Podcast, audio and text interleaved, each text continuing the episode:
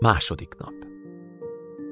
Magasztalja a lelkem az urat, és az én szellemem újjong Isten, az én megtartóm előtt, mert rátekintett szolgáló leánya megalázott voltára.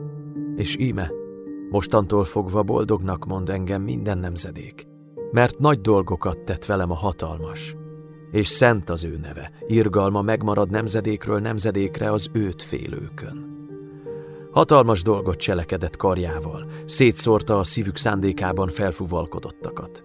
Hatalmasokat döntött le trónjukról, és megalázottakat emelt fel.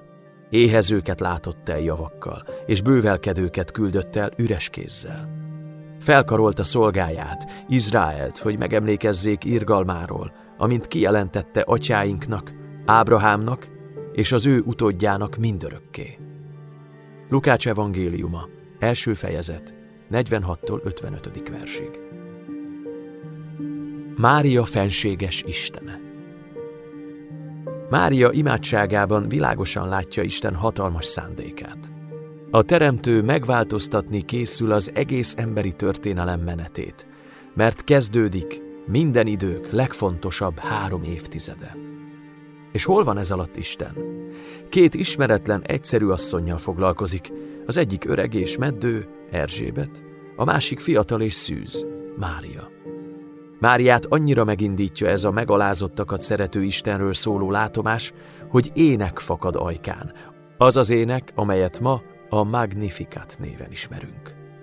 Lukács beszámolójában Mária és Erzsébet csodálatos női alakok. Lukácsnak minden bizonyal nagyon tetszik ezeknek az asszonyoknak a hite. Úgy tűnik, a fenséges istenüknek engedelmeskedő Erzsébet és Mária szerény és vidám alázata gyakorolja rá a legnagyobb hatást, és erre akarja felhívni evangéliumának nemes olvasója, Teofilus figyelmét. Erzsébet így szól, Lukács 1.43.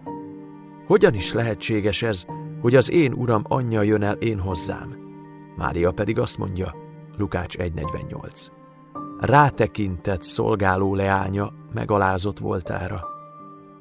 Csak az Erzsébethez és Máriához hasonló emberek lelke magasztalhatja igazán az urat. Olyan embereké, akik elismerik megalázottságukat, és akiket lenyűgöz a fenséges Isten leereszkedése.